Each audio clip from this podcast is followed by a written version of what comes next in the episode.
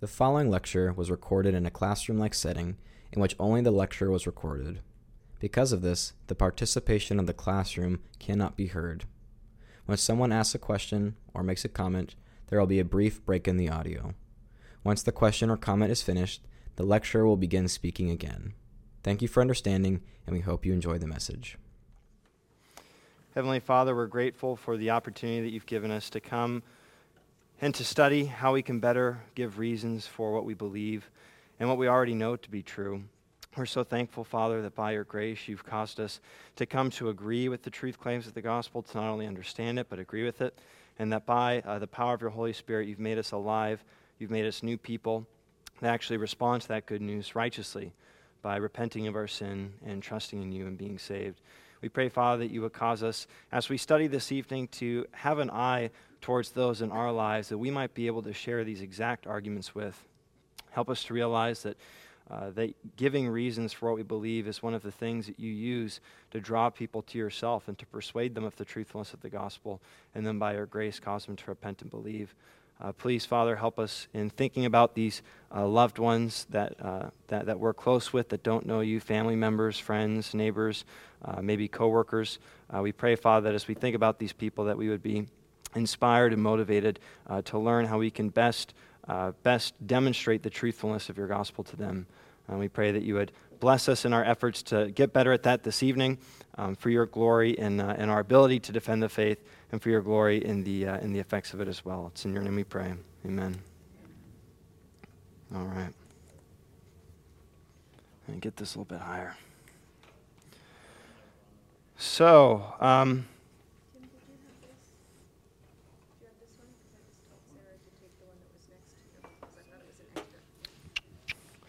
Tina reminded me that this might need a more thorough cleaning than the wipe down that I'd given it last time. And she is right. Does not look good. But hopefully it's legible enough for you. I don't have time to clean that right now, so hopefully that'll work. All right, if you remember, we are learning the classical approach to apologetics, which is a two step approach. The first step is to prove that God exists, and the second step is to prove that the true God is the Christian God. Tonight we're going to learn one more argument for the existence of God. We've learned a cosmological argument, which reasons from the fact that the universe had a beginning to the, uh, to the fact that the universe had a cause. Uh, last time, last session, we actually watched a movie that uh, highlighted what's referred to as a teleological argument. Uh, for those, if anybody's listening to this recording, I don't know if you're listening to this in the future, uh, but if you are, last session we watched a movie called Unlocking the Mystery of Life uh, by Illustra Media. And uh, I will not be, um, uh, we, we, we didn't post a session for the last one because most of it consisted of watching the movie. But if you want to go and, and watch that yourself, uh, again, it's Unlocking the Mystery of Life by Illustra Media. And, uh, and it paints a great portrait of, of an argument from design, specifically from design evident in living organisms. Um, so, an argument uh, from design and biology. Now, we're going to revisit that a little bit at the beginning tonight, um, just to, to, kind of solidify some of the concepts we picked up from the documentary last time. Uh, but we're going to focus primarily on learning a new argument tonight, and that argument is going to be an argument uh, for morality. So, we'll have learned three arguments when all said and done for the existence of God, and then next week we're going to learn one or two arguments uh, to demonstrate that the God who exists is in fact the God of the Bible. So, that's kind of where we're at uh, with this in the course. As I alluded to in the prayer, uh, when we're studying these things, please try to imagine. I know it can be hard because some of these ideas might be a little bit more technical at first, but really try hard to imagine yourself sharing these things with people in your life that you love and you care about. Some of these arguments might work for them, some of them might not be good to share with them. Um, but have specific people in your mind that you love and care about, and use that as a motivation to really try to grasp these, these things and, uh, and to get better at not only understanding how these arguments work, but then, of course, sharing them yourself. All right, so with that said, uh, let's go ahead and uh, try to solidify what we learned from the video last time. So, uh, the type of argument that we uh, that was demonstrated to us in the video from last week is called a teleological argument. Does anybody remember what teleological arguments are. From the sloppy handwriting on the whiteboard that is also covered with other stuff and makes it hard to read.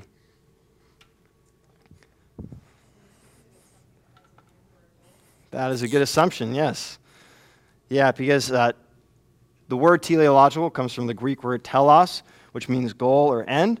And so teleological arguments are arguments that reason from things that appear to have some kind of goal or some kind of end, or perhaps you might even say designed to perform a particular function, and reasons from that phenomena to the existence of a designer, of a purposer, um, of somebody who was trying to accomplish some kind of intended goal. Um, so you can, uh, you can go ahead and watch the movie for a more in depth uh, demonstration and discussion of some of the evidences for design and biology that we talked about. Um, it's, it was a helpful film because it not only functions as a good, uh, as, as good evidence for the existence of God, but also evidence against uh, atheistic evolution. And I use that word intentionally um, because is evolution, is, is evolution real? Is it a real thing? Evolution, yeah. You don't think so? Yeah, that's right. Yeah, it depends on how you define it, depends on what sense. There's a couple different ways that people will talk about evolution. Oftentimes, when you hear it discussed, it's referring to macroevolution, which is the idea that, uh, that species can evolve um, from one kind of species to another kind of species. Macro referring to big evolution. Um, we don't believe that that is a thing. I personally don't believe that that is a thing. Um, some Christians do believe in evolution, um, but perhaps they might be perhaps they might believe that it was guided by some kind of intelligent cause that God maybe used the evolutionary process to get uh, to where we are today. I don't. I think that view has serious exegetical problems and serious theological problems, um, but some Christians do hold that view. Um, however, even though we reject, oh, sorry, go ahead. What's that? Yeah, ser- yeah, serious scientific problems. That's right. Not the least of which to mention. Um, that said, microevolution is a thing. And microevolution is evolution within a species. Um, and uh, if you'll recall from the movie last time, uh, one of the, um, one of the uh, uh evolutionary uh, uh, examples that Darwin's famous for is, is the finches on the Galapagos Islands, right? He sets off to the Galapagos. He sees finches that have different sizes of beaks. Some have bigger beaks, some have smaller beaks. And the ones with the bigger beaks survive better in that climate. And the ones with the smaller beaks kind of get weeded out over time because they don't survive as well. And so the ones with bigger beaks are naturally selected to continue to perpetuate their, their genes. And over time, the ones with larger beaks uh, grow in larger, larger populations. And, uh, and that's basically the way that natural selection works. It weeds out those that are less fit to survive, and, uh, and the populations of those that are more fit to survive increase. Um, I might be getting some of the details wrong in terms of um, the, uh, the finches and the beaks and things. But that's, that, that, that's the idea, and that actually is a thing. Um, microevolution is real. We as Christians can affirm that as a scientific reality without buying into the idea that one kind of species can actually become another kind of species. That a cell can grow into a fish, and that a fish can grow into a reptile, and that a reptile can grow into a land animal like a human, or some into birds. We don't believe in that kind of evolution. I don't, at least. Uh, now, that said, the film addressed two types of evidence um, specifically, uh, two, two things, uh, two phenomena that we notice in living organisms that, uh, that are very, very difficult, I would say impossible to explain apart from some kind of intelligence, apart from intelligent design. Um, now, even if somebody still wants to try to explain these phenomena by means of an evolutionary process, um, you can go ahead and do that. And some of the people in the film that we watched last week might try to do that. Um, but, uh, but you'll still need to have some kind of intelligence, intelligence involved in guiding the process because these two evidences that we looked at are, uh, are just uh, are, are, too difficult, like I said, if not impossible to explain apart from intelligence of some kind. So you have the handouts. Uh, we're going to go through those really quickly. I want you to have something that you can take away from this and go back and read more yourself, look at more yourself. Um, the two evidence, evidences of design again, specifically in living organisms that we looked at last time, include irreducible machines and information. So it's the page that says a design argument formulated. Irreducible machines and information. If that sounds like a big word, it, uh, well, maybe it is a slightly big word. It doesn't mean something complicated. So, an irreducible machine is a machine that isn't useful without all of its parts. all its main parts must be present and put together in order for the machine to, fun- to work properly. It doesn't function if it is reduced of any of its main parts. That's where the word irreducible comes from. If you take away any of its main parts, it doesn't work. Any questions on that? By the way, um, the material that you have on the handout and I'm going to be going through right now, I'm plagiarizing from a number of different sources, some from the film, some from outside the film. So this isn't my language or my original thoughts, I should say, which is probably, which is probably better for you. Um, all right, so please, if you have questions on these things, ask me before I move on to the next step so that we, we uh, I, I, would really like for us to, to, grasp this. Again, even if these seem like difficult things to share now, um, it might not be if you give it some time to uh, kind of ruminate in your mind and, and work through how you, can, you know, how you can share this kind of thing with somebody else. So, an example, the example that was given in the film of an irreducible machine was, uh, was of something called a flagellum motor. You can see there in the example, some cells have uh, what is effectively an, out, an outboard motor that they use for swimming.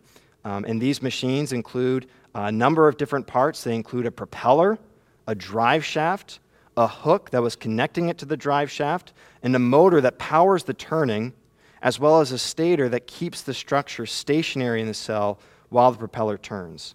So it's a, it's a machine very much like an outboard motor on a boat with multiple parts, and all of the main parts are necessary. To, uh, it's necessary to have all the main parts, and it's necessary for them all to be put together properly for it to work. If you remove the propeller, or the drive shaft, or the connecting hook, or the motor, you don't have a flagellum that works. So that's an example of an irreducible machine in nature, in living organisms. Uh, Michael Behe says that uh, biochemical or biological textbooks are filled with examples of irreducible complexity like this. Uh, you'll notice that for, uh, for both of these, I have, uh, for both the example of irreducible machines and information, I have uh, a little box there called Amazing Facts. I think it's helpful to know some facts like these because when you sprinkle in a little bit of detail about just how amazing some of these, some of these uh, design concepts are in creation, people can get a little bit more of a sense of how incredible uh, and, and ingenious uh, these things that we're talking about are. So you'll see there that the flagellum has been called by some as, quote, the most efficient machine in the universe. They typically operate at 200 to 1,000 RPM, that's revolutions per minute, and they can stop or shift directions on a quarter turn. So amazing, amazing machines. And they're irreducible machines. If you reduce it of any of its main parts, the machine's not going to work. So, you have an irreducible machine, and you have three explanations for it. You have physical necessity or physical laws, you have chance, or you have design. Those are the three options you have for explaining the origin of these machines. The beaker represents physical laws, the dice represents chance, and the head represents design. If you want to draw a line connecting those to each of the pictures, you can. By physical laws, I'm just referring to the laws of nature. So, example, a law in physics is that an object that's not moving isn't going to move unless some kind of external force or cause makes it move. That's an example of a physical law. Um, now, one of these three things uh, you're going to need uh, you're, you're gonna, th- th- those are really the only three good options that you have for explaining how these machines came to be. And you'll see there the third premise in the argument is that physical laws and chance fail to explain the origin of these machines. The first is very easy to refute. There are no physical laws that necessitate the creation of irreducible machines. So, what I mean by that is there is a law in physics like I said, that if an object's at rest, it'll stay at rest. There's no law that says that irreducible machines will be created, right? There's no physical law um, like that. And the same is true of the other example of DNA. Um, the other option, chance, is also not good. Uh, the origin of these machines cannot be explained by chance. So, if you remember, we talked about the finches and how natural selection does work itself out on a micro level, um, but the uh, uh, natural selection, which is one of the primary mechanisms of evolution, um, essentially works by preserving random changes that are useful. So, a random change will occur in a species, And if the change is useful, that change will be preserved and passed on to the next generation. If the change is not useful, they'll be weeded out. Okay, that's the way natural selection works. The problem is, is that natural selection can't build an irreducible machine. And the reason why is because each successive change to get to the machine isn't useful until the whole machine is finished. So each change, if it's going to be preserved, needs to be useful. But an irreducible machine, it's not useful unless you have all the parts already there. And so each change that we required to get those individual parts isn't useful and thus wouldn't be kept. In other words, as I say there, if each successive change isn't useful, those changes wouldn't be preserved. If we use the example of the motor I talked about earlier, um, a propeller without a motor isn't useful, and vice versa. A motor without a propeller isn't useful. Um, similarly, a drive shaft without a hook that connects to the propeller isn't useful, and vice versa. All the main parts need to be present at the same time, and they need to be properly put together for it to be functional and useful. Uh, that should be either written down there or you should have blanks to be able to fill that in. Any questions on why physical laws and chance cannot explain irreducible machines? There are no physical laws that require a machine like that to be made, and chance can't explain it because natural selection favors gradual changes that are useful, but only parts of a machine are not useful. You need the whole thing all together at once, put together properly. Any questions on that? Again, you can read this back later and and uh, hopefully internalize a little bit more. So, the fourth premise is that design actually can explain the origin of these machines well. Even if that weren't the case, we would still know that it must have been designed because we've ruled out the other two options, right? It's not physical laws and it's not chance. This is the, by process of elimination, this is really the only option left. But it also makes sense that this would be the only option left. Um, in the movie, they talked about how we can detect design in certain things. Oh, sorry, go ahead, Mom. Oh, sorry. What was it at, at the top? Natural selection. Oh, that's good.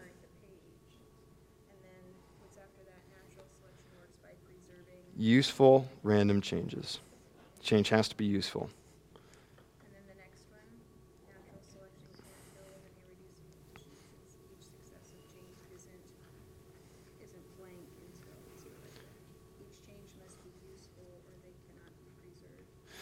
Yeah. Um, uh, each successive change isn't useful until the whole machine is finished. And if each successive change isn't useful, then those changes won't be preserved. too useful, right. All right, so design can explain the origin of these machines well. Um, they gave a rather technical explanation of how we detect design in things, and if you're interested, I put that there. But basically, we detect design whenever we see an unnecessary, improbable combination of parts that appears to have been specified beforehand. So, those three key ingredients it's unnecessary, it's not required by physical laws, it's an improbable assortment of parts. This isn't the kind of thing that would just fall together by chance. And it's specified. What do I mean by specified? Um, I think it's William Dem- Dembski who talks about this. Uh, specified means that um, you know if you were to if you were to take a dart, I think it's the example that I, uh, that I read. If you were to take a dart and throw it, um, and it landed, you know, in some random spot on the floor, um, uh, and uh, and you went over to that dart and you kind of painted a red spot around it. And you said, "Look, I hit the spot." Um, that would not be specified. You weren't trying to hit that. That would be what's called um, not a specification, but a fabrication, right? Um, it could have landed at any spot on the ground. So any spot is a highly improbable spot for it to land, right? Um, but, uh, but there's nothing special about it landing on that spot um, because it wasn't specified beforehand. Now, if you were to paint a red dot before you threw the dart and you threw it and it hit that dart, um, that would be more of a sign of skill, right?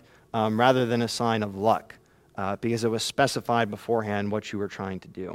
So, those are kind of the three ingredients. It needs to be something that's unnecessary, not a result or requirement of natural laws. It needs to be something that's improbable, and it also needs to be something that uh, is specified beforehand. The example that they gave of this, which I thought was very helpful, is that if you go into the Black Hills of South Dakota, you'll find a number of rock formations, improbable rock formations, um, that can be explained by physical laws and chance. Right? Each configuration of the rock is a highly improbable, highly complex configuration. The chance of it being configured just like that is very small. But they can all be explained by chance and they can all be explained by natural laws. However, when you see Mount Rushmore, which is in the same vicinity, um, Mount Rushmore fe- features the faces of four U.S. presidents, right? Washington, Jefferson, Roosevelt, and Lincoln. Um, and when you see that, you would never, ever conclude that that was the product of physical laws and chance right? You would never conclude that was the product of physical laws and chance. Instead, you would infer it was designed. Why? Because it appears to have been specified beforehand. Whatever brought this about seemed to have some kind of intended goal in mind. It was uh, trying to uh, work towards some kind of specific pattern, right? It was specified. Um, so, those are the ways that we can detect design. And the interesting thing is that uh, all of those things that we look for to detect design are present in those two examples uh, that, we, that we saw, both in irreducible machines and in information. At the bottom of that page, you'll see that irreducible machines, like the flagellum motor we talked about, appear to have been specified beforehand. Basically, that means that the relationship between the parts and the whole were planned to perform a function. So the relationship between the parts and the whole were planned to perform the function, and that's where you get this idea in teleological arguments of a goal or an end. It's working towards something, it's trying to produce some kind of intended result. It has an end in mind, a goal in mind, a purpose in mind. Therefore, what's the conclusion? Intelligent design is the best explanation for the origin of irreducible machines in nature. It's not physical laws, it's not chance. Design is the best explanation. And furthermore, we can infer that the designer must possess a staggering level of intelligence relative to us, given the ingenuity of his design. So, not only must there be a designer, this designer must be brilliant. Must be brilliant. The flagellum motor, as I mentioned earlier, is called by some uh, the most efficient machine in the universe. Brilliant. All right. That's uh, one example. I won't go all the way through the other example with genetic information, and uh, I'll, I'll, go through part of it. Um, but what you'll notice is that the argument is basically the same. It's the same logic, just a different example. Instead of an irreducible machine, um, you can look at uh, the information present in, uh, in DNA and, uh, and come to the same conclusion that we arrived at before. So if you look back on your first page, we'll see that every living organism has DNA, and DNA contains genetic information. What's the information exactly? Well, specifically, DNA contains the assembly instructions for proteins, which are the building blocks of life. To use an analogy, if you think of amino acids as little Legos and proteins as the structures that you build up with Legos, DNA would be kind of like the instruction manual for assembling those little Legos into structures, into proteins. Um, DNA contains the assembly instructions for proteins, and proteins are proteins are the building blocks of cells, or the building blocks of life. Um, that image there is supposed to help remind you that in, the DNA, in DNA we have uh, an, a, a, set of assembly instructions, basically, um, assembly instructions for the building blocks of life. Um, the amazing fact that you can sprinkle in there, if you ever share this with some people, is that this chemical code, some believe, is the most densely packed and elaborately detailed collection of information in the known universe. Amazing. And all the information needed to specify an organism as complex as a human being weighs less than a few thousand millionths of a gram and fits into less space than the period at the end of that sentence. Crazy. Crazy. How do we explain the origin of this genetic information? Well, guess what? You have three options. It can be physical laws, it could be chance, or it can be design. And just like we saw with the irreducible machines, physical laws and chance fail they fail miserably to explain the origin of this information. There are no physical laws that require genetic information to be created. That's just not a physical law. It's also implausible to say that the information necessary to build the first cell originated by chance.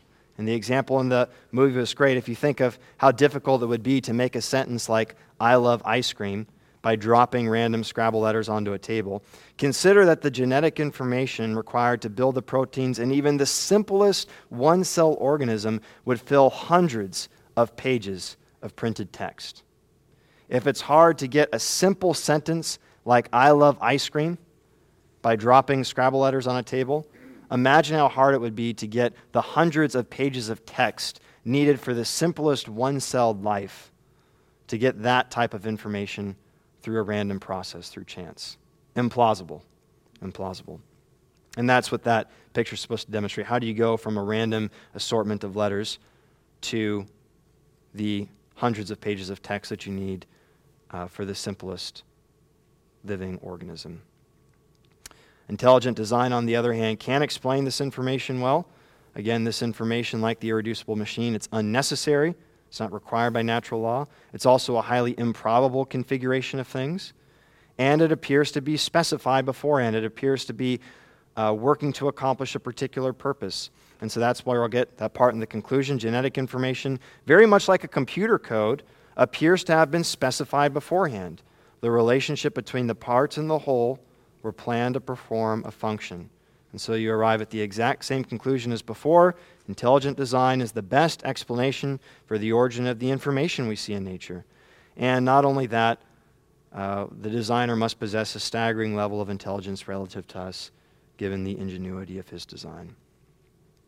So, those are two great examples from biology uh, that we can look to and say, these things scream design. Irreducible machines scream design. Genetic information screams design. You can go back and look at these more. Try and get some of those pictures in your head. They might help you remember those steps. Um, but each of those steps, we see this in nature. It can be explained by physical laws, chance, or design. It's not physical laws or chance. Design can explain it well, therefore, it must be design. That's the way the argument works. Any questions on those? You can watch the movie. The movie had some great illustrations of, uh, of both of these things, I think. Um, in particular, the uh, um, I actually already shared the illustrations, or, or, at least some of them for the genetic information, but the visuals of the motor were, um, were pretty powerful. Pretty powerful. Any questions on this, though?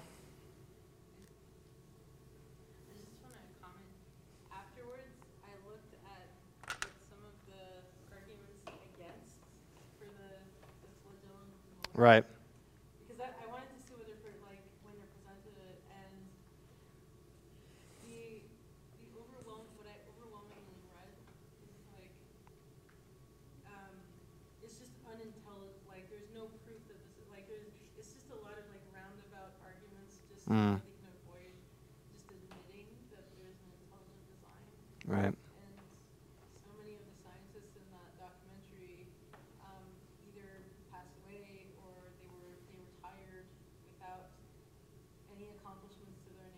Mm. Their research complete, like these are men who lost everything to defend intelligent design.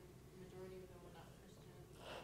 in science. Right. And just think about like if you're not a Christian and you put your entire life on the line and you lost everything. Yeah. Oh, thank you so much for sharing that, Tina. Yeah, intelligent uh, design is scorned in scientific fields. It's viewed by many as a pseudoscience. Um, and uh, uh, one of the reasons why it's frowned upon so much is because of, uh, of uh, what's sometimes referred to as methodological naturalism. That in order to, in, in order to do science right, you can, you're only allowed to consider natural causes. Only allowed to consider natural causes. Supernatural cause, an intelligent cause, at least an intelligent cause of that kind, off the table. Can't even consider that. So you're kind of breaking the rules if you're if you're uh, you know, considering that that might be a possibility. Um, not to mention that many uh, already are, are, are coming to the uh, coming to this study um, believing that that doesn't exist, that, that, that God doesn't exist. So, um, but yeah, intelligent design, it's also not a, uh, a Christian argument. Um, you can be you can believe in a in a designer without being a Christian. You might even believe in uh, in a designer without that designer being God.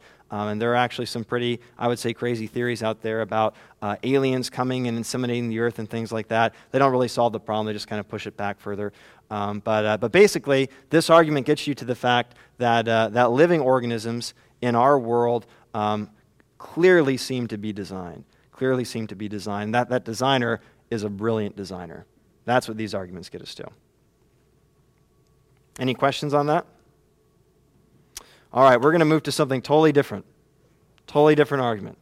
So, design, we see it. Designs point to a designer. Let's talk about something else now. One more argument, perhaps one of the easiest arguments to learn, and what may be one of the most practically useful arguments for you because you might have many opportunities to use this type of argument in conversation is what's sometimes referred to as a moral argument.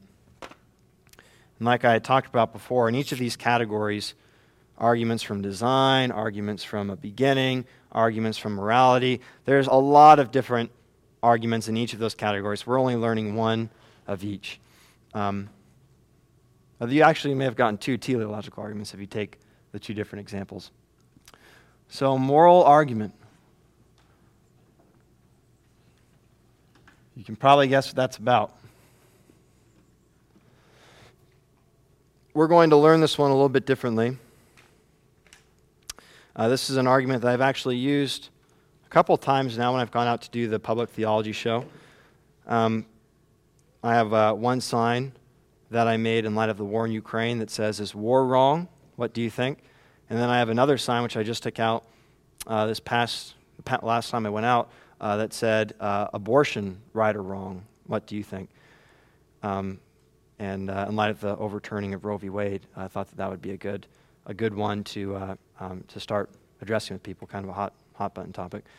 Um, our goal in going out there is evangelism. It's apologetic and evangelistic engagement. So, what good does it do to address an issue like abortion or address an issue like war? Well, with abortion, there is some additional benefit to trying to change people's minds on that, right? Aside from the evangelistic, apologetic part. Um, but what you'll see is that any moral issue, any moral issue of any kind, is a direct path to proving the existence of God, and from there to sharing the gospel with somebody if they're willing to listen. So we're going to reason about this together. Um, and uh, the way that we're going to reason about this is a similar way that you can share it with somebody, just asking questions, trying to understand what they think, and uh, walking them to the conclusion that, uh, walking them to the right conclusions by, by guiding them there through you know, some good questions. Um, I'm going to read to you a very brief article in the New York Times. Um, this was on the Uvalde school shooting. So we're going to take this and, like many evil things that happen in the world, um, the things that people are thinking about, reading about, listening about, talking about, um, you'll see how, how, uh, how quickly you go from considering uh, a, a, a, serious moral issue like this to God. So here, here's the uh, New York Times article. It says on May 24th, an 18 year old gunman wielding an AR 15 style rifle killed 19 children and two teachers at Robb Elementary School in Uvalde, Texas, a small city west of San Antonio. It was the deadliest school shooting since 20 children and six adults were killed at Sandy Hook Elementary School in Connecticut in 2012. Here's what to know about the attack. What happened around 11:30 a.m. on May 24th, a gunman was reported outside the school shortly after he crashed a pickup truck in a nearby ditch. The gunman, identified as Salvador Ramos, age 18, had earlier shot his grandmother in the face at her nearby home. After leaving the truck, Mr. Ramos entered the school, where he went into a pair of connected fourth grade classrooms and started shooting. The toll was 19 students and two teachers dead, and more than a dozen others wounded. Scores of officers from multiple agencies responded to the scene, but hesitated to confront the gunman to the frustration of parents who had also gathered outside. More than an hour after Mr. Ramos entered the building, Border Patrol officers stormed the classroom and fatally shot him. So you see something like that on the news, and your first response to it is what? What's your first response to it? Hmm? sadness, Mm-hmm. but also why didn't they act faster? Right. Yeah, wrong for them not to do something. Upset with the officers. Um, oh, sorry, I thought you were raising your hand. Mm-hmm. Sickening. Right. Yeah, heartbroken.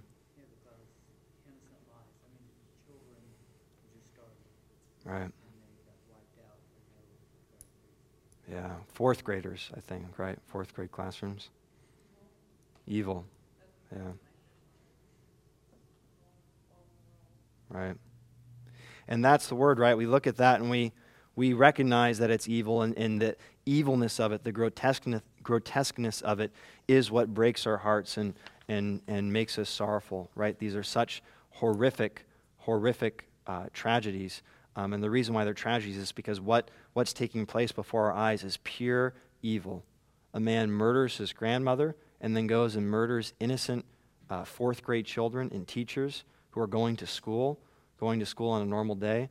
Evil, wicked, darkness. The other side of that, though, is that nobody took any action. They just sort of, well, as far as I could understand, Mm-hmm. and that, that your heart too, because that's what they were there for. Yeah. Is to say, you know, protect us, not, I mean, I- I Mhm. don't understand their reasons. Yeah. Leave that in God's hands, but still. Yeah, and, and even like with the example with the police, like you were giving, Debbie, we look at that and we, we, uh, we're upset with them because they didn't do what, what seems to have been clearly the right thing to do, which was to go in and confront the gunman as soon as possible, right? So we see the evil of the gunman. It breaks our hearts. We're upset that the police officers didn't fulfill their duty. Their duty was to, even if it means putting their own lives on the line, going in to rescue those kids.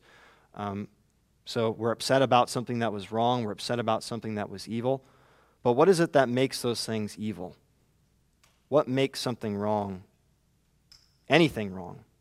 the word is that we have, um,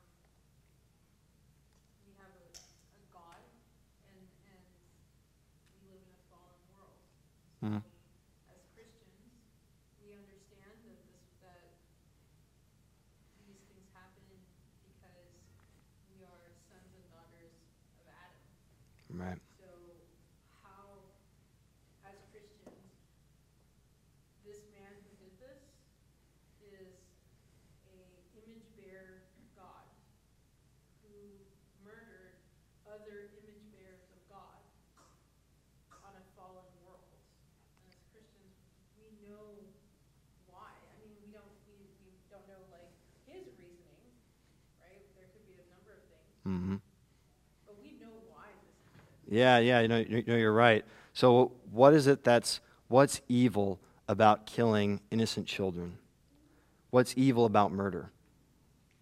God said so. So God says so. Okay. No Yeah. What's that? There was no justification gave. given for Right. And even if there was, there wouldn't be any good justification, right? Yeah, Bryn. Mm-hmm. Yeah. So we'll, I, I, I like where you're going with that. We'll, get back to God in a second. Let's pretend to be an atheist. Let's pretend that you don't believe that God exists. What can you say about the, the Uvalde school shooting?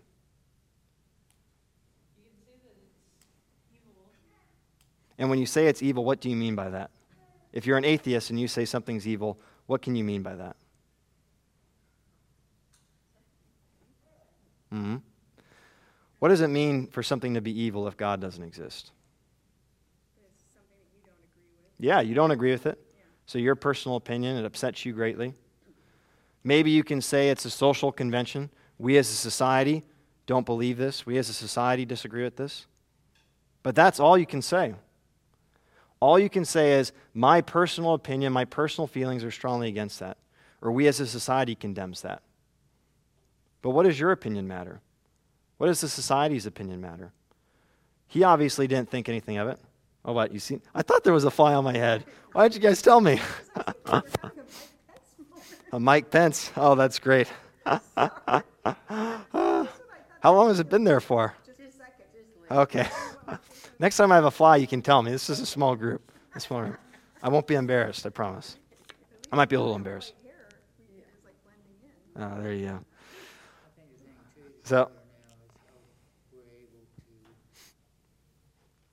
forgive someone who's a Christian, that we forgive Jesus Christ who, you know. we Yeah. all Hate people for what they've done to us, or when they've hurt someone who, uh, Mhm. who, uh, but the mark of a Christian, I think, and I'm struggling with this, is how to forgive.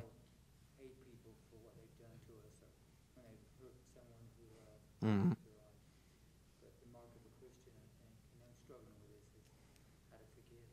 Yeah, as Christians, we can do something good like that, even in the face of, of great evil, right?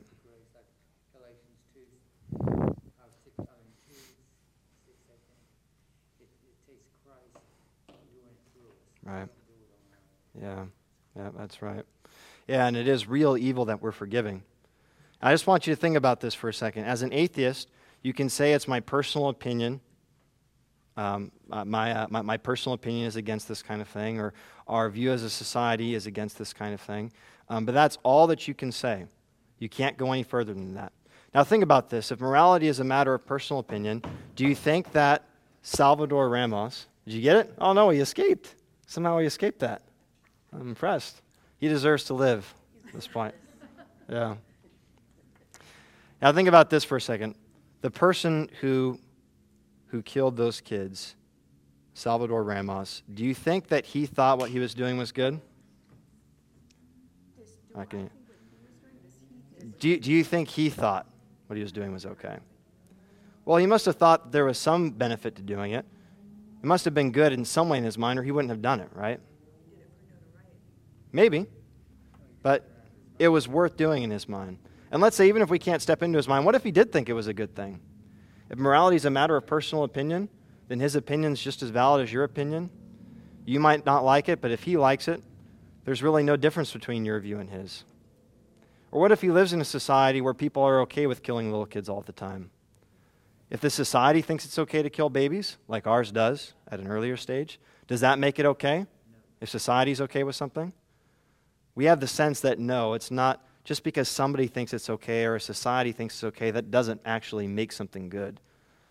Um, now, for the rest of the session and for the handout that you have there too, actually for the next couple of handouts, uh, most, if not all, of this material is uh, coming either directly, uh, either directly quoting or drawing from uh, Craig's work or based on Craig's work in his books Reasonable Faith and On Guard and some of his online resources. I like the way he presents the moral argument. If you want to look into this more, his resources on this are, uh, are very good, and what you're getting here is, uh, is, uh, is a lot of him. Um, now, when we talk about morality, this is up at the top, we're going to distinguish between two things. We're going to talk about moral value, which you have there as a dollar sign, and moral duties, which you have there as a hand pointing you. Do this. It's a terrible hand. Um, moral values refer to moral worth. And when we use the words good and evil, that's what we're referring to. We're referring to something's moral worth. Whereas moral duties refer to moral obligations. And when we use the words right and wrong, that's what we're referring to. Now, sometimes we use those words interchangeably good and right, evil and wrong, but they actually have two different definitions. Right and wrong are used to refer to moral obligations, good and evil are used to refer to something's moral worth. And a good example of this, um, similar to the one that Craig gives, is that you know, it might be good for me to be a doctor, but I don't have a moral obligation to become a doctor, right? I could be a firefighter or a scientist or something like that, right? Um, those are all morally good things, um, morally valuable things, but I don't have a moral duty to do those things. So there is a difference between something you're obligated to do and something that is morally good. Not everything that's morally good we're obligated to do. Now, what if Salvador Ramos thought that what he was doing was good? Does that make it good? Shake your head, yes or no. No, it doesn't. What if we as a society collectively believed it was good? Does that make it good? No, it doesn't. What if everyone in the world believed it was good? Does that make it good? No, still wrong. Now, you can demonstrate that same point with any moral issue. You can pick something like abortion, which is what I'm doing at San Jose State, or something like the war in Ukraine, or if you want a good historical example, look at the Holocaust. Most people are familiar with uh, one of the most horrific um, instances of, uh, of mass systematic killing in history. Over six million Jews systematically annihilated under uh, Nazi uh, uh, under Nazi power in uh, in Germany um, around the time of World War II. They thought that what they were doing was good. And what if they won the war? What if they won the war? And what if they brainwashed everyone in the world to think that what they were doing in the Holocaust was actually good? Would that make it good? No. The war we're watching unfold in Ukraine right now with Russia invading another nation's sovereign territory. Russia thinks that what they're doing is good, at least the leaders do. Does that make it good? No, of course not. You can pick uh, an issue that's sensitive in our country. Pick something like rape. You can ask somebody if a rapist think that, that, that, that, uh, that rape is good. Does that make it good? No. You can pick something like racism. That's another hot topic today. Um, there was a time in our country, not too long ago, when people actually thought that it was okay to enslave people because of their race. Did that make it okay? Because as a society, that was the collective view. No, of course not. Right? Whatever issue you pick like that, even if a person doesn't believe in God, they're probably going to agree with you that yes, it doesn't matter what somebody thinks, it doesn't matter what society thinks. Um, good and evil are not dependent on what we think. These things are evil. Doesn't matter if somebody or an, or an entire society even thinks otherwise. Um, the problem is that you're not able to say that as an atheist. As an atheist, you can say, I don't like rape personally, but if you do like it, your opinion is just as valid as mine. Because ultimately, morality is just a matter of opinion. That's all you can say as an atheist. But we know that's wrong. We know that's wrong. It's a very uncomfortable thing to even say. And when you're trying to talk with somebody about this and you're trying to get them to admit this, it's a very difficult thing for them to stomach because it means that they're not able to condemn all of the things that they know they should condemn. They can't condemn oppression, they can't condemn slavery, they can't condemn rape, they can't con- condemn the Uvalde school shooting. They can't condemn the invasion of Ukraine. They can't condemn those things because it's really just a matter of opinion. And just because I disagree with them, that doesn't make my opinion any more valid than theirs. Craig puts it like this he says quote if atheism is true it becomes impossible to condemn war oppression or crime as evil nor can one praise brotherhood and equality or love as good it doesn't matter what you do for there is no right and wrong all things are permitted People might try hard to deny this, but deep down they all sense that it's true. How do we know it's true? How do we know it's true that these things are actually wrong, that they're not just a matter of opinion? It's there again. how, how do we know that those things are actually wrong?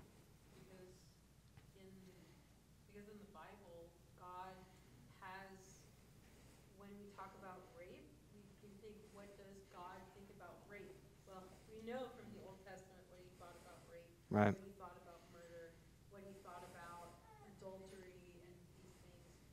And as I was a former atheist, and when I was confronted with these kinds of questions, the only place I could go to is nihilism. Mm-hmm. It has to be nihilism. It has to either you either have to go to have a belief in God, because, or you go towards nihilism. And yeah. so the majority of atheists today are just functional nihilists. Yeah, and, and we're, I appreciate bringing that up to you. And we're actually going to talk about that briefly at the end tonight. Not only is there no morality if God doesn't exist, there's also no meaning in life, and there's no purpose in life. And an atheist is either going to be inconsistent and live pretending as if there's meaning and morality and purpose, or they're going to live consistently and, uh, and be rightly despairing. Um, those are really the only two options.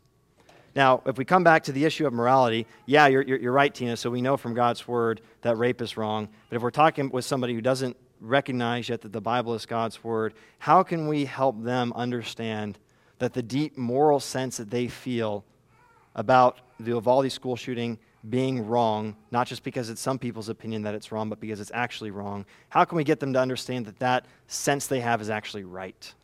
Do we have any good reason to think that it's right?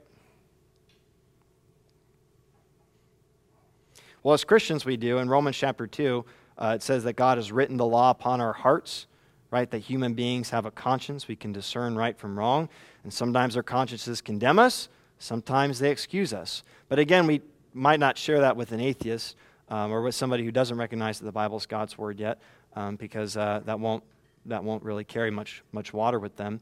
Um, but one thing that we can share is that uh, our moral experience, their moral experience, testifies against morality depending on people's opinions. Their experience unanimously testifies against that. We have consciences. And just the same way that our sensory experiences, our eyes and our ears, apprehend the reality, the objective reality of the physical world around us, so too does our moral experience apprehend the objective reality of moral values and duties.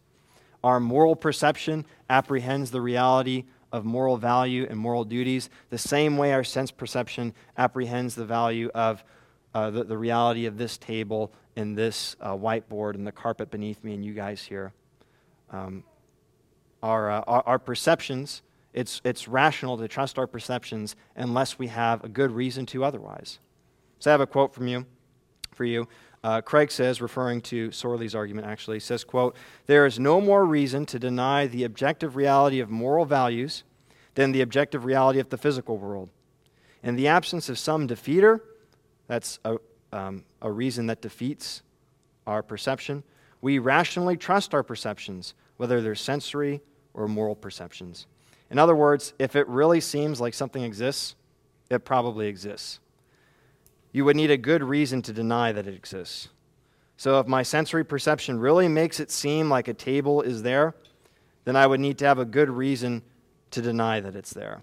Um, and in the absence of a good reason, it's rational to trust our perceptions.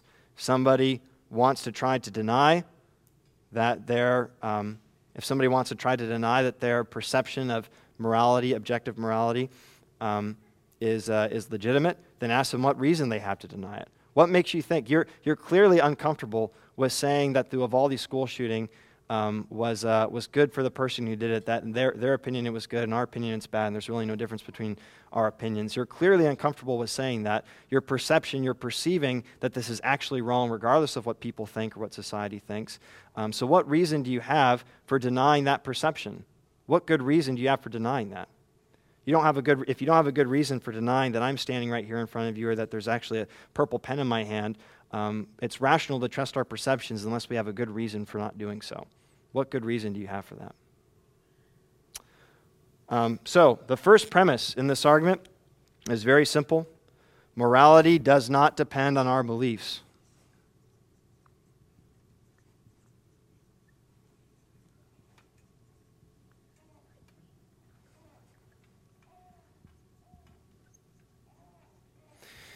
And then uh, when it says there next to it, another way of, of uh, phrasing this is that objective moral values and duties do not. Oh, sorry. I think I, I'm, I'm reading from the wrong part. My bad. Oh, sorry. Objective moral values and duties exist. That's another way of saying this. So when we're talking about something being objective, all that we mean is that it doesn't depend on us. So if I say this stand is four and a half feet tall. That's an objective reality. It doesn't depend on your opinion, it doesn't depend on our opinion as a society. This stand is actually four and a half feet tall. Doesn't depend on what people think. That's an objective reality. A subjective reality is something that depends on the subject. So, for example, if I say Tillamook coffee almond fudge ice cream is delicious, that depends on my personal opinion and taste. I love it, but my mom is not a big fan. She doesn't like that kind, right? You don't really like that kind. I like that kind a lot. Might be one of my favorite Tillamook flavors, if I'm honest. No, no, mudslide is probably the best. And that's an objective fact. Um, so, so by, by subjective, all we mean is that it depends on somebody's opinions. Objective means, man, oh, I think you got it. Yeah, he's down, he's on the floor. Objective means that it doesn't depend on people's opinions. Um, and so, one way to say that morality doesn't depend on people's opinions is to say that um, objective morality exists. And again, how do we know that? The answer that you'll find there is that, like our sensory perception, it is rational to trust our moral perception unless we have good reason not to. And our moral experience testifies that some things are good or evil, right or wrong, regardless of whether people think so. All of our moral perception testifies to that fact. If somebody wants to doubt that perception, they need to have a very good reason to do so, and they're not going to be able to produce one. All right, but if God does not exist, what basis is there for moral values? Why is something like love and self sacrifice good, but murder is evil? Apart from God, what basis is there for moral values?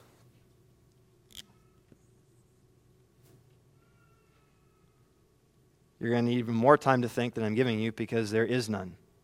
There is no basis for moral values if God does not exist. On atheism, there is nothing that makes love good and hatred evil. In, uh, in one of Craig's books, he actually quotes from Richard Dawkins. Richard Dawkins is one of the more famous atheists in the world today, or at least he used to be. I don't know how famous he is now nowadays. But Richard Dawkins said, quote, There is at bottom no design, no purpose, no evil, no good, nothing but pointless indifference. We are machines for propagating DNA. It is every living object's sole reason for being. No good, no evil. And he's right about that. I'm glad that he actually is honest and admits that there is no basis for moral value if God does not exist. What about moral duties? Can moral duties exist if God does not exist? They can't. If God does not exist, who obligates us to live a particular way? What obligates us to live a particular way? Who says that murder is wrong? Who says that it's wrong to kill 19 innocent children at school? There is nothing apart from God. On atheism, we're no different than other animals. Josh just killed a fly on the ground right now. But on atheism, there's, no, there's nothing special about Joshua. There's nothing more special about Joshua than the fly that he killed. We should be able to kill Joshua the same way that we killed the fly. There's nothing more special about him. And I'm serious about that. On atheism, we're no different than other animals. Animals don't have moral obligations to one another. If other animals can rape each other and steal things from each other and kill each other and eat each other, which they do all the time, by the way, why can't we do that? We're just animals like everyone else, right? Craig says, uh, quote, if as Kurtz, a secular hum- a humanist he's talking about, states that, quote, the moral principles that govern our behavior are rooted in habit and custom, feeling and fashion. That's the atheist worldview. Moral principles are rooted in habit and custom, feeling and fashion. Then Craig says that the rapist who chooses to flout the herd morality is doing nothing more serious than acting unfashionably. And that's true.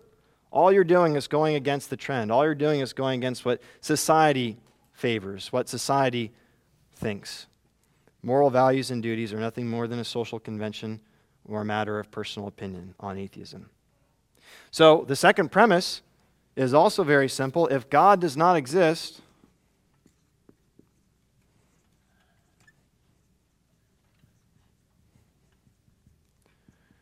then, make sure I phrase it right. Morality depends on our beliefs.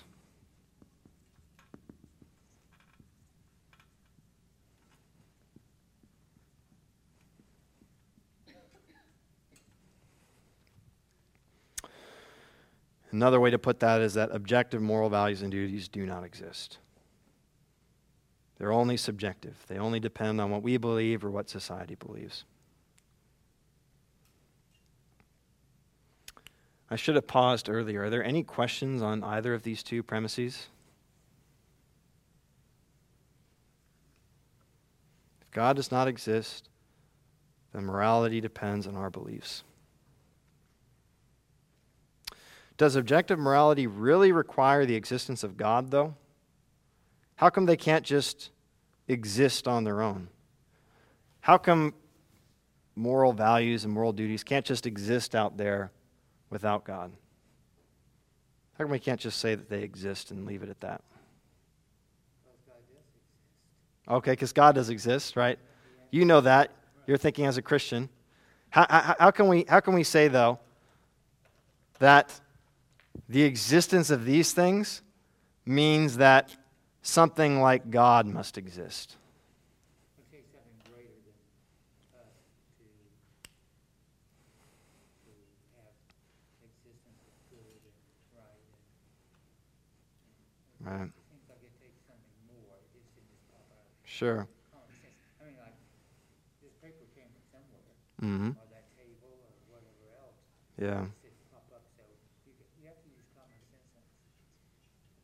know, logically.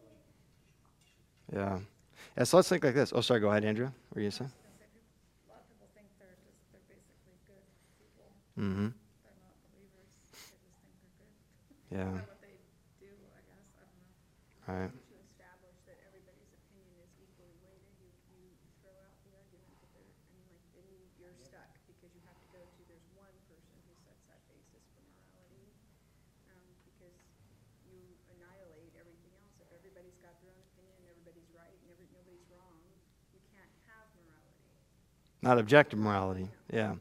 And since we all know that objective morality exists, since our moral perception testifies to that fact, and since we know that if God doesn't exist, then morality can't exist like that, we reach the conclusion that God must exist. But the question, before we get to that conclusion, is why, why does God have to exist? How come these things can't just exist on their own?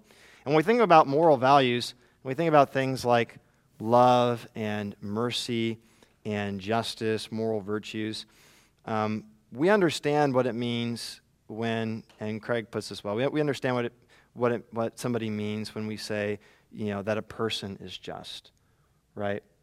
But it's very difficult to comprehend, if it's possible at all, how justice could just exist.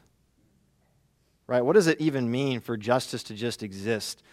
If there were no people in the world, and there were no just people in the world, or just people at all, then in what sense would justice even exist? It seems like there's no sense in which it even could exist if there's no just people.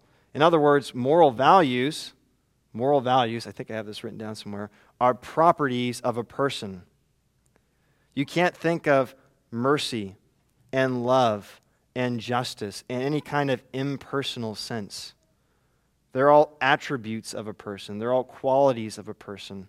We can think of, of merciful people, of loving people, of just people, but we can't think of love and justice as existing in some kind of abstract sense. Not only does that not make sense, um, not only is it difficult to even comprehend what that would look like, but moral values seem to exist as properties of persons, as Craig says, not as mere abstractions. Is this along Um, the, the thinking line of, um, you can't make something out of nothing? Uh, not so much, not so much that, because that's that, that- that's a good that's a good question. That's dealing more with the with the physical universe. Um, But even like, you can't, you can't have morality if you don't have the people that make up the feelings of whatever. yeah. So so this is the way that that Craig puts it. If you were to, I'll actually I'll actually quote from him. If we were to just view justice as some kind of abstract object out there, um, it seems like justice is not itself just. Um, he says, quote, eh, that, that was actually. He says, it would, it would seem to follow that in the absence of any people, justice does not exist. Um, in the absence of any people, justice does not exist, which contradicts the idea that justice can somehow exist out there as some free floating abstract concept um, uh, rather than, than, than being the property of a person. Um, so, the part that I want you to write down there is that moral virtues, moral values, are properties of a person. It's difficult to conceive of them in any other way than the property of a person. Um, and I think it might even lead to a contradiction if you say that it exists as something other than a property of a person, because if there are no people, it seems hard to conceive of how, there's no just people, how justice would even exist at that point. Um, but leaving that aside, I'll quote again from Craig. He says, Let's suppose, for the sake of argument, that moral values do exist independently of God. Suppose that values like mercy and justice and love and forbearance and the like just exist somehow. How does that result in any moral obligations for me? Why would I have a moral duty, say, to be merciful? Who or what lays such an obligation on me? On this moral view, vices such as greed and hatred and selfishness also presumably exist out there as abstract objects. Why am I obligated to align my life with one set of these abstractly existing objects rather than any other set? Right? Why do I have to, what's obligating me to, to follow after these kind of abstract values, but not these other kind of abstract values? Where are these duties or obligations coming from? So, moral values and moral duties cannot exist in some abstract way. Um, moral values exist as properties of a person. A person can be loving, a person can be just, a person can be merciful, etc. And moral obligations are laid upon us by a person. That means that the basis of moral values and duties must be a personal being. Must be a personal being. So when we say, well, why does it have to be something like God? Moral values are properties of a person, and moral obligations are laid upon us by a person. Whatever the basis of morality is, it must be some kind of personal being. And not only that, moral values and duties also seem to exist necessarily. And what I mean by that is very simple. I just mean that whether the universe existed or not, it still seems like love would be good. Right? Whether the universe existed or not, it still seems like justice would be good. Right? Our moral perception testifies to the fact that moral values don't really depend on the particular state of the universe or whether there's a universe at all moral values seem to exist no matter what. They exist necessarily, they must exist. They can't not exist. And so that means that the personal being that is itself the basis of moral values and duties is also a necessary being, a being that can't not exist, a being that exists no matter what. And so this argument does not get us to a complete picture of God. There are many attributes of God that this argument doesn't prove. It doesn't prove God's power, it doesn't prove um, God's uh, intelligence or something like that. Actually, you might be able to get it from this. Um, but this argument does get us to a personal, necessarily existent being who is himself the basis of moral goodness. That's what this argument gets us to. The conclusion, is that therefore God exists. Or if you don't want to use the word God, a personal, a personal, necessarily existent being who is himself the basis of moral values and duties.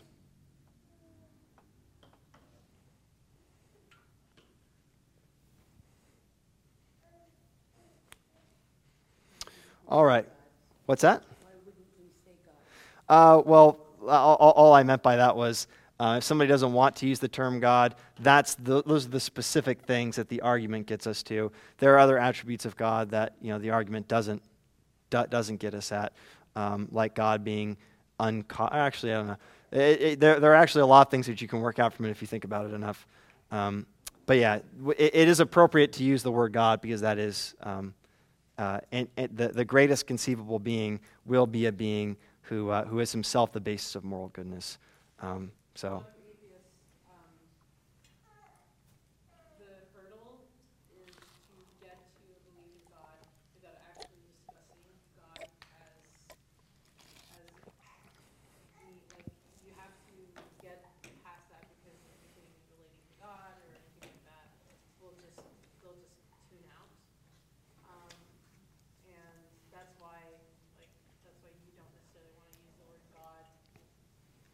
want to get them is to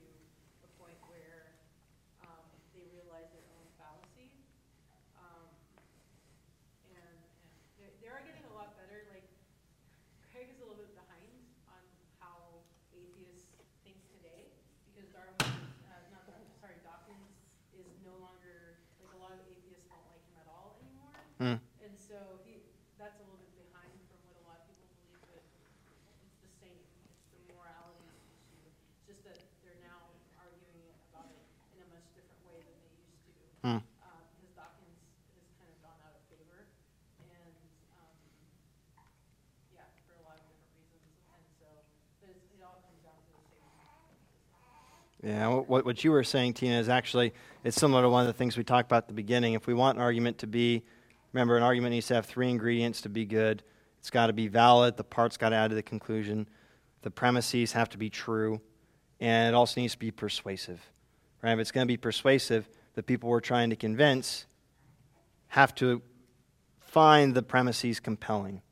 Right? They obviously don't believe that God exists, so we're trying to take things that they could believe in maybe already do, and show them how those actually logically entail the existence of God. All right, any questions on the moral argument or any objections to the moral argument that you can think of? I think because atheists today will use their, how they have reached this point is no, is using evolution and tribalism. So, just so you're aware, if you're, if you encounter modern atheists, how they will argue it is, how do we know that this is good and how do we know that this is bad? It's because of evolution and tribalism, right? Like, we have reached to this point mora- in mo- morality through evolution, through years and years of evolution. And they'll say, yeah, we used to murder each other on the street 150 years ago. We have evolved past that. And Well, oh, sorry, go ahead. Sorry. No, no, keep going. That is their moral, like, our, we are, like, these are our morals today because we've evolved past that. And so that's often the argument they'll use with um, abortion, too. They're like, we have evolved past white supremacy because they believe that Christianity is a white supremacist religion. So we have evolved as a, as a race beyond the need for Christian, Judeo-Christian uh, thinking, which is not even a popular term anymore, and we have evolved beyond, beyond that. We now, like, this is now what we believe. And you, well, if you ask them, well, what if in a hundred years rape is acceptable and we've evolved to that, they will say, yeah, like, that is a possibility, because if you look at evolution, there are moments where it's been good, and then there's moments where we've evolved to be worse, and we've, where we've evolved above that. And so that is the, like, that is their argument, is that evolution is a constant up and down, like a roller coaster. And so morality changes. Yeah, and you, the, what you said at the end, the, the idea that morality changes or that morality is essentially a, a system that we've received by means of the evolutionary process, and it's a, it's a, a survival advantage for us to relate this way socially. Um, that's just a way of saying that morality um, really just does depend on our beliefs or our conventions or the way that we've been trained to think or the way that's been advantageous for us to think. It doesn't actually, nothing's actually good or evil. Rape's not actually good or evil. Right now in the evolutionary process, um, it's become advantageous for us to view rape as bad. But perhaps at some point in the future, like Tina was saying, it might be uh, advantageous for us to, to view rape as good. Um, and since uh, it's really morality is really just a matter of what we believe or what we don't believe, um, then uh, then um, you know what'll be good or evil then just uh, depends on on where we've gotten at that point. Um, that's that's basically just a denial of this first premise. Um, but uh, but it, I think our moral experience unanimously testifies against the idea that, that good and evil can actually somehow change and that good and evil depend on our on our beliefs. Um, there is a, one interesting objection to this that is also uh, helps illuminate um, the, uh, the, the way in which morality is founded on the uh, character and nature of God. Uh, I'm trying to think of, uh, I guess I, I have room to put this up here. Um, you'll see that little illustration down at the bottom of your page. Um, this objection is sometimes referred to as Euthyphro's dilemma, and apparently it was first uh, recorded in Plato's uh, um, book. I think it was a dial, uh, oh sorry, Plato's dialogue, Euthyphro. Um, I'll, uh, the, I'll read the objection very briefly. This comes from Craig. He says, quote, the objection, first recorded in Plato's dialogue, Euthyphro, goes as follows. Either something is good because God wills it, or else God wills something because it is good. Now, I'll say that again. Either something is good because God wills it, because God decides that it's good, or God wills something because it's good. Both of those options are problematic. Okay? If moral goodness is simply a matter of what God decides is good, if God just sits down one day and decides, all right, you know what, love is going to be good, grace is going to be good, justice is going to be good, but murder and covetousness and jealousy, those things are going to be bad, then that means that morality is really just arbitrary. It's really just based on what God decides is good and what God decides is not good. Um, but then, if, on the other hand, if we say that uh, God um, wills something because it is good, then that means that goodness somehow exists outside of God, and uh, in which case, goodness doesn't really depend on God to exist. It exists outside of Him, and He's just commanding people to do what is good. Right? So both those options are bad. And, uh, and that's why sometimes this dilemma is uh, positioned um, as a challenge to the idea that morality is based in God. Um, the challenge is that if goodness is based on what God decides, then goodness is kind of arbitrary. It's just a matter of what God you know, picks and chooses to be good. And if God had chosen for rape to be good, then rape would have been good.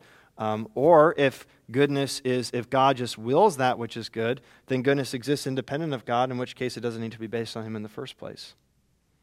So that's one of the objections to it. Um, I won't, uh, for time's sake, have you try to respond to it. Um, but the objection is actually pretty illuminating in terms of helping us understand exactly how moral values and duties are grounded in the person of God. Uh, this dilemma commits a logical fallacy, and it's one that you might hear in, uh, in a number of different settings. It's called a false dilemma. And a false dilemma is basically uh, when somebody gives you a few options and they treat it as if they're the only options, but they're not the only options. So those two options that you heard, neither of, neither of those are good options. And if those were truly the only options, then yeah, we would face some problems with believing that God is the basis uh, for uh, morality. Um, but there is another option, and that option is actually uh, what the Bible teaches. And one of the reasons why I said this objection is illuminating is because seeing the falseness of these two views kind of helps push us uh, towards the right one or, or reveal the right, right one for us. So you'll see there on the bottom, I have a circle. In that circle,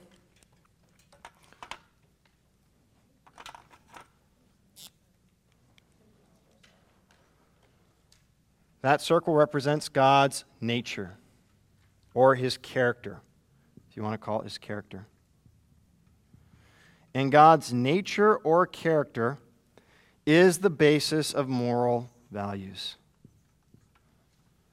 Why is love good and justice good and mercy good? It is because God is loving and God is just and God is merciful. What makes something good? Something is good because it's what God is. Moral values are based on God's character and nature. They are not arbitrary. God did not just decide one day that love was going to be a good thing and that murder was going to be a bad thing. Love is a good thing because God is loving. Justice is a good thing because God is just. Mercy is a good thing because God is merciful. Moral values are based on the character and nature of God. Now, moral duties, on the other hand, moral obligations, are based on God's will. You'll see the hand here. Are based on God's will, or perhaps you can say his commands. So when God says, Love your neighbor as yourself, or when he says, Thou shalt not murder, we now have an obligation a duty to do those things because God, a person, has commanded us to do so. But these commands are not arbitrary, these commands are expressions of his character and nature. The reason why God commands us to love our neighbor is not because love is good and defined by some kind of standard outside of God. It's because love is good and love is what God is. The reason why love is good is because God is loving. And the reason why we should show mercy to others is because God is merciful. So, moral values are based on God's character and nature, and moral duties are based in God's will or commands.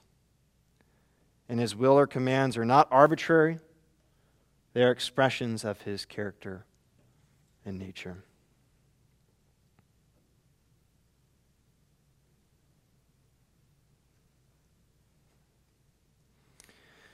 So, that objection that I shared is a false dilemma. To say that moral values are arbitrarily determined by God is wrong. They're not arbitrarily determined by God, they're based in His unchanging character and nature. And likewise, it's wrong to say that God says something is right or wrong because of a standard of goodness that exists outside of Him. Again, standard of goodness is Himself, it is His own character. And the commands that He gives us are expressions of His character and nature. All right, any questions on that? Any questions on that? So, the moral argument. It starts with the simple recognition that morality does not depend on our beliefs. The Uvalde school shooting was evil. Whether the killer thinks it was good, whether all of society thinks it was good, whether the entire world thinks it was good, it doesn't make a difference. It's evil. Our moral experience testifies to that. Morality does not depend on our beliefs. That's the first premise. The second premise is that if God doesn't exist, then morality does actually depend on our beliefs. There is no basis for moral values or moral duties if God doesn't exist. Moral values are properties of a person, and moral duties are laid upon us by a person. And so, if they exist in any real way, then they must be based on a personal being. And since moral values can't not exist, since love and justice and things like that would exist no matter what, then the being that they're based in would also exist no matter what. Whatever being is the basis of moral values and duties must be a personal being, and it must be a being that can't not exist, a, a necessarily existent being. And that being is himself or itself the basis of moral values. And so it's very fair to call that being God.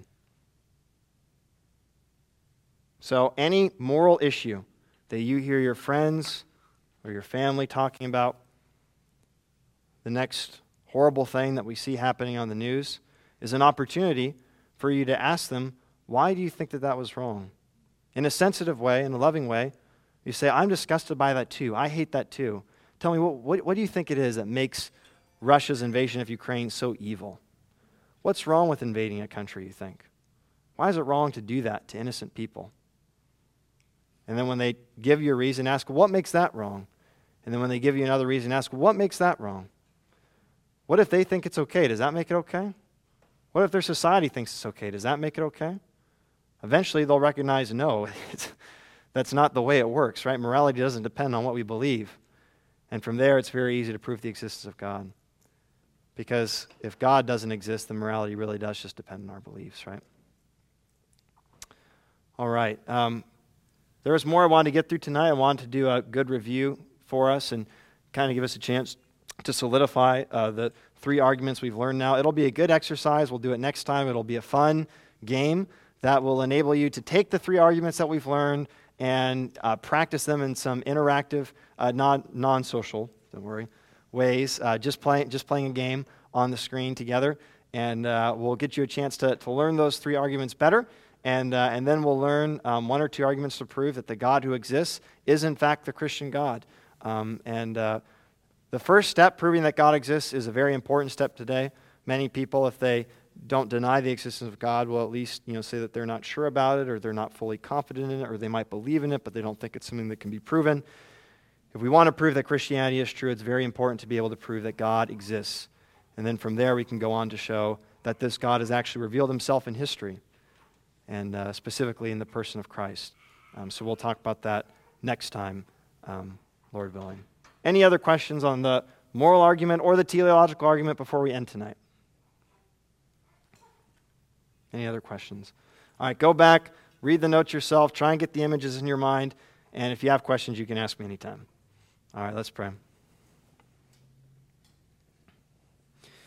Heavenly Father, we're so thankful that you have written your law on our hearts, that even in our sinful state, where our moral judgment is impaired, that we can still tell good from evil at least some of the time. And Father, we pray that you would cause us to not let the opportunities that we uh, that you give us on a daily basis where we're talking with people and we hear about their heartbreak and their sorrow over real evil that takes place in the world.